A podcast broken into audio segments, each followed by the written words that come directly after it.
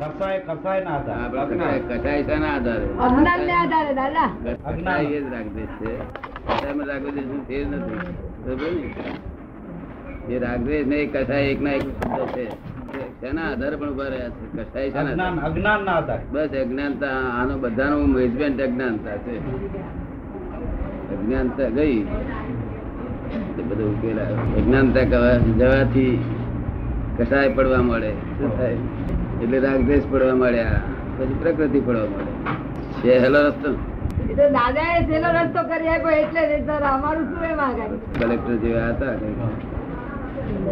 ગાગા કરતા હતા ઘરના અંદર કશું વળે નહીં આમ તો. આમથી આમ ભટકે આમથી આમ ભટકે. તારા અહંકાર જ હેરાન કરી નાખે અહંકાર. જ હેરાન કરી નાખે. જ્યાં સુધી અહંકાર શૂન્યતા ન પામે ત્યાં સુધી ભય ભય ને ભય. શું કહ્યું? અહંકાર શુદ્ધતા ન પામે. ઊભો થઈ જાય કહેવાય નહીં ને. ભય ભય પણ અહંકાર ભય પણ અહંકાર લીધે લાગે? ભય પણ ભય પણ અહંકાર લીધે હોય. અહંકારથી જ ભય છે બધો. નિરહંકાર નિર્ભય અહંકારથી જ બધો ભય ભય બધું આ જેટલો સામાન છે બધો અહંકાર. એ સંપૂર્ણ મૂળ હાથે કાઢી નાખવામાં ના આવે ત્યાં સુધી ફરી બધું ઊભું થઈ જતા વાર નહીં લાગે. ત્યારે ઊભું થઈ જાય કેવા સંજોગોમાં? એ કહેવાય નહીં. માટે આનું શું કરવાનું? અજ્ઞાનતા તો ગઈ આવે.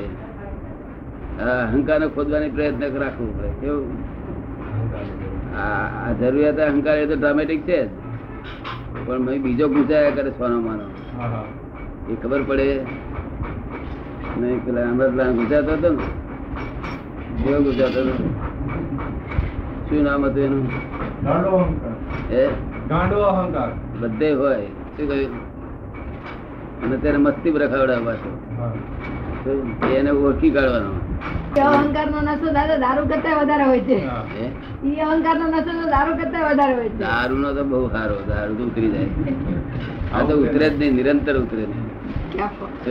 જેમાં સાધુ લક્ષ્મણ રે કે વંક પછી પછીમાં તો એનો ઉકેલ આવ્યો છે એવી રીતે આપણામાં છે તે વંક ચડાય પછી એનું બંધ કે નહીં?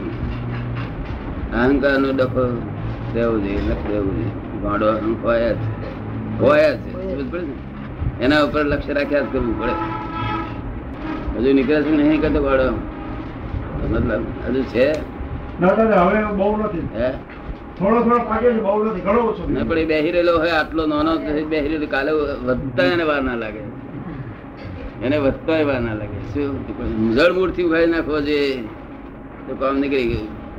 શું? કેવી રીતે ઉખાડો દાદા? કેવી રીતે ઉખાડવો? આપણે નક્કી કરીએ પેલા આ સાધુ એમ નક્કી કરે કે મારામાં વંગ જાય પછીમાં હોવું જોઈએ મહાવીર ભગવાન કહ્યું તો આપણે વંગ જાય પછીમાં ઉપર લક્ષ રાખ્યા કરવાનું. તો ભાવના કરવાની. ના લક્ષ્ય રાખાય તો એટલે બીજી બીજી બાજુ પ્રયત્ન થાય તો આગળ કેવું? વંગ જોડાય પછી વાત ચૂકા જરા પહોંચરાયો ને કઈ આપણે ના આપણે કેવું પડે. શું કરવું પડે? આપણે આપણે કેવું પડે? એવું આ આપણે ને આપણે કહીએ તો પાંસરું રે. તો ક્યારે ફૂટે કહેવાય? એટલું જ હાથ સાચવા જેવું રહ્યું છે તમારી જ ભૂલ છે કોઈની ભૂલ છે નહીં. છે? એ મોડું મોડું સમજાયું દાદા. હે? એ મોડું મોડું સમજાયું. સમજાયું? મોડું સમજાય ને તો બહુ સારું? તો તો. એક બાજુ ગાતર ઢીલા થતા જાય ને પછી સમજાતું જાય. કેવું કામ નીકળી જાય અને ગાતર મજબૂત હોય તો સમજાયું હોય તો મોડું મોડું સમજાયું હા દાદા. પણ તમને સમજી ગયું? એમ સમજવાનું નથી. ભૂલ કોઈની છે નહીં. જે કઈ છે તે ભૂલ આપણી જ છે. આપણી ભૂલ ને લઈને આ બધું ભૂલ રહ્યું છે. આનો આધાર શું તક આપણી ભૂલ? હા દાદા. દાદા અજ્ઞાનતા અને ગેર સમજણ બે એક જ વસ્તુ કે જુદી?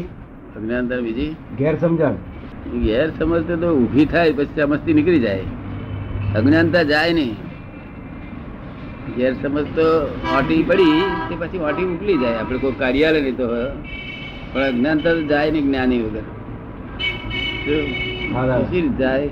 તેથી ચાર વેદે બોલ્યા this is not that this is not that એટલે આ જ્ઞાન ન હોય કે છે. એટલે આત્માનો હોય એનો આત્મા એ જ્ઞાન છે. શું કે છે? આત્મા એક જ્ઞાન છે આ અજ્ઞાન જ છે કે છે બધું? આત્મા એ જ્ઞાન જ છે બીજી કશું વસ્તુ નથી. જ્ઞાન સ્વરૂપી આત્મા છે. આ પ્રકાશ ને આ આ દીવાનો પ્રકાશ જળ છે તો એમ કાપીએ તો કપાઈ જાય? આપણે કાપીને બે ટુકડા ખોરવા જઈએ જડે? એવું એને કશું થાય નહીં. પેલો પ્રકાશ ઓર છે બસ. એના જેવો પ્રકાશ છે. અંદર ભઠ્ઠી હગાઈએ તો એ જ્ઞાન ને હગે નહીં. અડે નહીં. એટલું બધું સૂક્ષ્મ છે. અગ્નિનો ભડકો એ સ્થૂળ છે. અને પેલો એટલો બધો સૂક્ષ્મ છે કે એના કરતા આ સ્થૂળ છે? આ વ્યવહારિક રીતે સૂક્ષ્મ કહેવાય છે પણ સૂક્ષ્મ તો પેલું સૂક્ષ્મ એટલું બધું છે કે પેલું સ્થૂળ થઈ પડે અસર જ ના થાય. કશી અસર જ ના થાય? અને તે જ પરમાત્મા છે. અસર વગર મોડું મોડું પણ સમજાવતું જાય નહીં? સાચી વાત હતી એટલે ઉગે ને ત્યાં તો. ખેતર મોડું ઉગે ને કોઈને વહેલું ઉગે. ત્યાં તો બધું ખાતર બાતર નાખેલું જલ્દી ઉગી નીકળ્યું નહીં? ખાતર લઈ આવે ને. તમે ખાતર નતું નાખ્યું? છે. તૈયારી આવે બધું નહીં? હશે કામ. જીવ જીવમાંથી શિવ થાય ઓછું કઈ જેવી તેવી વાત છે. આખું જગત એમાં ભટકા ભટકા કરે છે. શિવ તો નહીં પણ શિષ્ય થવાતું નથી. તે પેલા પેલો ગુરુ ગારો વળ વળ કરે શિષ્યમાં ના આવડ્યું મને તે તું ગારો વળ છું આ શિષ્ય નો તને ના આવે. શિષ્ય ગમે એટલું આવડ્યું હોય પણ આ ગુરુઓ ડફોળ મળવાના ને બધા?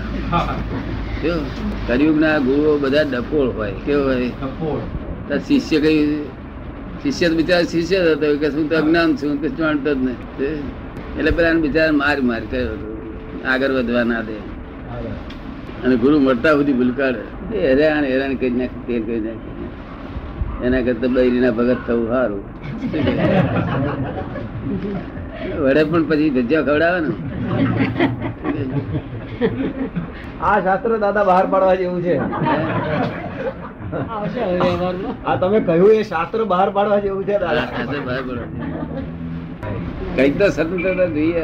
આ ગુરુ ડફોલ મળ્યો આટલી આટલી ચાકરી કરી આટલી આટલી કરી તો હું ગાડું બોલે.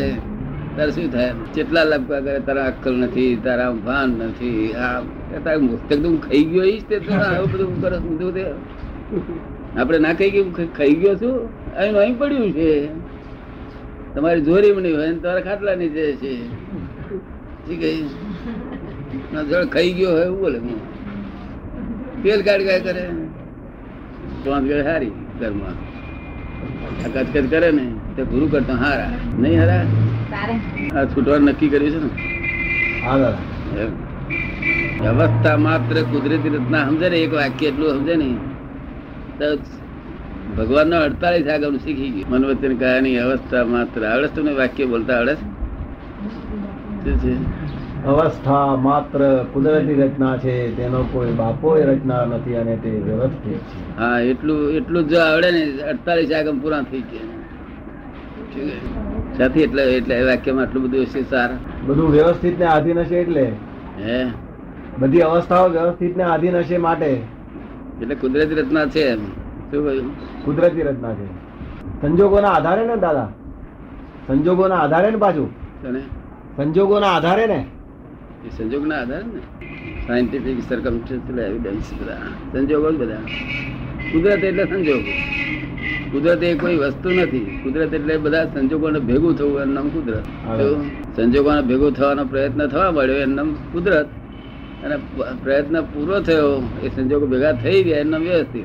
તો સંજોગો પૂરા થયા એમનો વ્યવસ્થિત. એટલું જ આવડી તો અડતાલીસ આગળ વાળી છે. કચકચ કરવા જેવી રહેતી નથી. અમને કોઈની ભૂલ નહીં દેખાતી. એનું કારણ શું? કે અમને આ અમને બધું જ્ઞાન હાજર હોય પણ તમને આટલું વાક્ય રહે ને તો કોઈની ભૂલ જડશે? નહીં.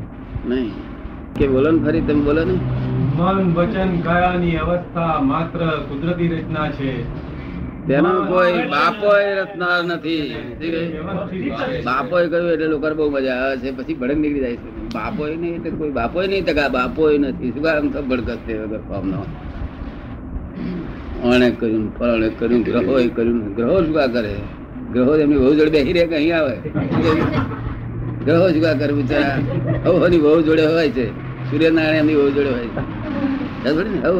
એનો સ્વભાવ બતાવે છે. એનું પ્રકાશ છે બહાર પડ્યા કર્યા છે